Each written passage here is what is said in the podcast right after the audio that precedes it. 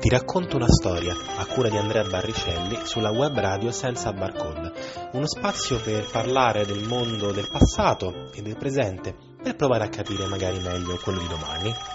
Ogni martedì alle 11. Che c'è? Dimmi un po'. Sì, sì, eh, ho detto, no? Sì, dai, sto registrata, fammi, fammi andare. Sì, martedì alle 11. Ok? Ciao, ciao, ciao, ciao. Buongiorno a tutti, sono Andrea Barricelli e vi do il bentornati al nostro consueto appuntamento settimanale con Ti racconto una storia, in questo martedì 25 gennaio 2022 sulla web radio senza barcode. Allora, una settimana fa ci siamo concentrati sulla figura di Giovanni Senza Terra, re fasullo d'Inghilterra. Yeah! Ricordate Robin Hood, no? Il cartone Disney. Oggi ci occupiamo invece del figlio Enrico, passato alla storia con il nome Enrico III. Questo sovrano è celebre per il suo afflato religioso, per il suo carattere mite, anche se qualcuno sostiene debole, e per il suo amore per la pace. È tuttavia stato costretto ad affrontare molti conflitti, in parte proprio per via del suo carattere forse eccessivamente eh, accomodante, e per essere stato in qualche modo costretto ad emanare le cosiddette disposizioni di Oxford, con cui venne data vita al primo Parlamento della storia britannica. Conosciamo quindi un po' più nel dettaglio questo particolare individuo. Enrico nasce a Winchester il 1 ottobre 1207, figlio maggiore di Giovanni Senza Terra e della seconda moglie, Isabella d'Angoulême. Si sa poco sulla sua infanzia, ma sappiamo che nasce con un piccolo difetto fisico, vale a dire una palpebra calata, e che la sua educazione viene affidata a Pietro di Roche, vescovo di Winchester. Quando ha appena nove anni, il padre muore a causa della dissenteria, ma prima di morire fa in tempo a nominare il figlio erede ed istituisce un concilio di 13 fedelissimi, fra cui un celebre cavaliere dell'epoca di nome William Marshall, per garantire la sua corona. Enrico, che è appena un bambino, appunto quando viene incoronato, eredita una situazione difficile, giacché quasi mezzo paese è in mano ai baroni che si erano ribellati al padre e buona parte delle terre inglesi in Francia sono in mano francese. Come primo tentativo di stabilire la pace, consigliato anche dal sempre presente vescovo di Winchester e dai suoi tutori, Enrico offre ai baroni di recuperare e rendere effettiva la Magna Carta, senza però gran successo. In compenso, avendo Enrico l'appoggio del clero inglese, riesce a far dichiarare la sua guerra contro i ribelli un conflitto religioso, con il risultato di causare più di qualche defezione nelle linee nemiche. William Marshall inoltre riesce a infliggere una pesante sconfitta al principe francese Luigi ed ai suoi alleati nella battaglia di Lincoln. In seguito a tale sconfitta, nel 1217 viene siglato il Trattato di Lambeth, in base al quale il principe francese si ritira dal territorio inglese e rinuncia all'emire sul trono di Enrico, che da parte sua si impegna a rafforzare la Magna Carta, come, va detto, aveva proposto sin dall'inizio. Nel 1219 William Marshall, che era stato uno degli uomini migliori di Enrico, come detto, muore, ed il giovanissimo re, che ha ancora solo 12 anni, è costretto a cercare nuovi alleati e uomini fedeli alla corona, che rinviene nel sempre fedele Pietro de Roche, nel legato papale Pandolfo Berraccio ed in Uberto di Burgh, un giudice. Nel 1220 Enrico viene nuovamente incoronato re e fra 1223 e 1224 sconfigge il re gallese ribelle Llywelyn e stronca gli ultimi rimasugli della rivolta dei baroni. In Francia, in compenso, re Luigi invade il Poitou e la Guascogna, costringendo Enrico ad emanare una tassa speciale per radunare un'armata ed accorrere in soccorso delle terre invase. Chiedo scusa, intendevo il principe Luigi ovviamente, lo stesso di prima. In cambio del supporto per soccorrere le terre invase da, da, Luigi, per l'appunto, i baroni pretendono che il re riveda ed espanda ulteriormente la Magna Carta, come aveva promesso, e che istituisca anche una specifica carta che regoli i diritti sulle numerose foreste del regno. Nel 1227 Enrico è sufficientemente adulto da assumere anche formalmente il controllo del regno e come primo atto organizza un'invasione della Francia che in teoria dovrebbe riguadagnare all'Inghilterra i terreni perduti ma che in realtà impiega tre anni per essere attuata, avviene infatti nel 1230, e si risolve sostanzialmente in un dispendioso nulla di fatto. Nel 1232, peraltro, il figlio dell'ex grande comandante fedele Enrico, Richard Marshall, si ribella, anche perché sostiene che Pietro de Roche stia travalicando eccessivamente i propri poteri, fino all'essere in realtà il vero regnante inglese. Enrico in questa occasione dimostra notevoli abilità diplomatiche e riesce ad accomodare una tregua, anche perché non ha grosse risorse per combattere e quelle poche le destina a possibili recrudescenze delle ostilità in terra francese. Nel 1236 Enrico sposa la dodicenne Eleonora di Provenza, sì, avete capito, 12 anni, sia perché si tratta di fanciulla di bell'aspetto ed anche colta per la sua età, ma anche e soprattutto perché il sovrano spera di guadagnarsi l'alleanza delle famiglie nobili del sud della Francia. Fra l'altro, a dispetto della differenza di età di ben 17 anni, i due avranno un matrimonio felice e benedetto da cinque figli. Fra l'altro, grazie al fatto che una notte Enrico si reca nella camera della giovane sposa per eh, godere del calore del talamo coniugale, un tentativo di assassinio va a vuoto, proprio perché l'assassino si introduce nella camera di Sua Maestà e non lo trova. Negli anni successivi Enrico riesce a organizzare una convivenza tutto sommato pacifica, salvo alcune scaramucce, con i vicini regni di Scozia, Galles ed Irlanda, anche se i critici lo accusano più che altro di scarsa iniziativa e di non particolare abilità militare.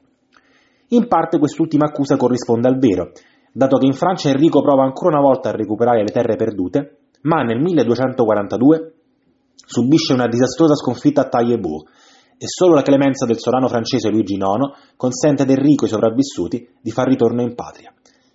L'evento segna di fatto la fine delle speranze di Enrico di ricostruire quello che alcuni storici avevano definito impero angioino e che aveva visto un'enorme estensione sotto Riccardo Cuor di Leone. L'evento inoltre causa parecchi mugugni ancora una volta fra i baroni. Uno dei più potenti fra di loro, Simone di Montfort, luogotenente reale in Guascogna, giunge addirittura ad insultare il re tacciandolo di incompetenza. Enrico tuttavia non è suo padre, che probabilmente avrebbe segato il collo a Simone per un simile insulto. Al contrario, il nostro amico è uomo estremamente pio, colleziona reliquie religiose, rispettoso e, come detto, qualcuno sostiene di carattere troppo mite per governare una nazione tanto complessa.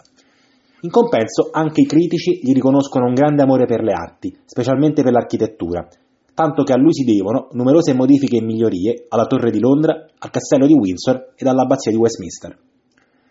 Come detto, Enrico è molto pio e fa voto di partire per la Terra Santa, ma è costretto a rimandare la partenza, e alla fine non andrà mai in Terra Santa, perché nel 1252 scoppia una violenta rivolta in Guascogna, come sappiamo una delle poche terre francesi ancora in mano alla corona inglese.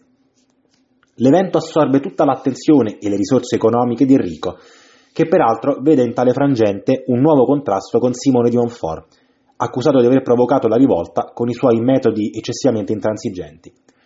Un altro motivo di attrito con i baroni sorge quando Enrico tenta di conquistare la Sicilia per fare del figlio Edmondo il re dell'isola, anche in vista di una possibile partenza per il Levante. Se inizialmente Enrico trova un accordo in tal senso con Papa Innocenzo IV, che si offre anche di finanziare la campagna militare del re inglese, il successore al soglio di Pietro, Papa Alessandro IV, non è dello stesso avviso, ed anzi chiede ad Enrico di restituirgli le somme già anticipate. Poiché il sovrano inglese non ha modo di ripagare quanto anticipato dal precedente pontefice, è costretto a chiedere i soldi sia ai baroni che al clero, che, va detto, lui sempre, eh, con lui aveva sempre ricevuto grosse sovvenzioni. La tessera senza barcode significa consapevolezza di non essere tutti uguali, ma di avere tutti gli stessi diritti un giornale online per sapere, una web radio per parlare, un'associazione per promuovere il talento e una collana editoriale per autori non omologabili. La tessera garantisce la partecipazione gratuita a tutti i concorsi e uno sconto particolare nei corsi con contributo organizzati da Academy e da Lab senza barcode un canale preferenziale nella nostra collana editoriale è la partecipazione gratuita alla rassegna letteraria 6 senza barcode per la presentazione di un libro scritto dall'associato. Le iniziative dell'associazione sono tante e in continuo fermento. Quest'anno è particolarmente importante. Senza Barcode festeggia infatti i suoi primi dieci anni di attività. Puoi visitare il sito www.associazione.senzabarcode.it o scrivere a info-senzabarcode.it. Nel 1258 un gruppo di baroni, fra cui ovviamente Simone di Montfort, si ribella apertamente ad Enrico. Il re, temendo di essere circondato come era stato per il padre, è costretto allora ad emanare le cosiddette disposizioni di Oxford, una serie di norme che di fatto limitano il potere del monarca, demandando parte delle decisioni ad un consiglio di 24 uomini, scelti metà fra i baroni e metà fra i membri del clero. Si tratta, secondo gli storici, della prima rudimentale forma di Parlamento della storia inglese, ed è quindi comunque un atto storico. Nel 1259 Enrico fa ritorno in Francia per stipulare una pace effettiva con Luigi e, lontano da casa, ne approfitta per riallacciare buoni rapporti con Roma e chiedere al Papa di essere dispensato dal giuramento fatto ai baroni con la concessione delle disposizioni di Oxford, un giuramento che a suo dire gli era stato estorto con la forza. A riguardo va detto che non ha tutti i torti, anche se obiettivamente non ci fa una gran figura. Nel 1261 però Enrico ha successo e viene dispensato dal giuramento. Ne approfitta allora per scatenare una nuova offensiva contro i baroni, riottenendo il controllo di parecchi castelli e fortezze in teoria reali cadute in mano ai rivoltosi negli anni precedenti. Nel 1263, tuttavia, Riccardo di Clare, conte di Gloucester ed uno dei suoi maggiori alleati, muore, il che indebolisce ancora una volta la sua posizione e porta di nuovo alla guerra aperta con i baroni. Indovinate chi è al comando dei baroni? Ma è ovvio, Simone di Montfort. Nel 1264 i ribelli riescono a infliggere una dura sconfitta alle forze reali nella battaglia di Lewis, in seguito quali, alla quale Enrico è costretto a ripristinare le disposizioni di Oxford ed a perdonare i ribelli. Tuttavia l'anno dopo, nella battaglia di Elvesham, le forze fedeli al sovrano, comandate dal figlio ed erede Edoardo, ottengono una clamorosa rivincita, sconfiggendo l'armata baronale e, cosa ancora più importante, uccidendo Simone di Montfort, il cui corpo viene peraltro mutilato dopo lo scontro. Del resto, insomma, era stata una bella spina nel fianco per il re, no? La grande vittoria consente ad Enrico di recuperare ancora una volta potere e non tarda a vendicarsi dei rivoltosi, sequestrando e saccheggiando le loro terre. Tuttavia viene convinto dal Papa ad adottare una politica meno draconiana e lui, che dopo tutto come detto è un uomo mite e inclina al perdono, acconsente a restituire ai ribelli le terre sequestrate, seppure dietro pagamento di un riscatto. Negli ultimi anni di regno, nei quali Enrico si dedica al mantenimento della pace ed a questioni religiose, si fa sempre più prominente la figura di Edoardo, che va detto ha molto più pelo sullo stomaco e nervo del padre. Enrico muore infine il 16 novembre 1272 a Westminster, mentre Edoardo è impegnato, lui sì, in Terra Santa, e viene sepolto nell'abbazia di Westminster che aveva contribuito ad abbellire, dove peraltro tuttora riposa. Enrico III è stato un re particolare, nel senso che abbiamo a che fare con un uomo, l'avrete capito, dal carattere mite, un uomo buono, profondamente devoto e pertanto poco incline alla guerra e comunque alle responsabilità e anche alle scelte talvolta estremamente difficili che una corona, in particolare una corona come quella inglese in quel periodo storico, comporta.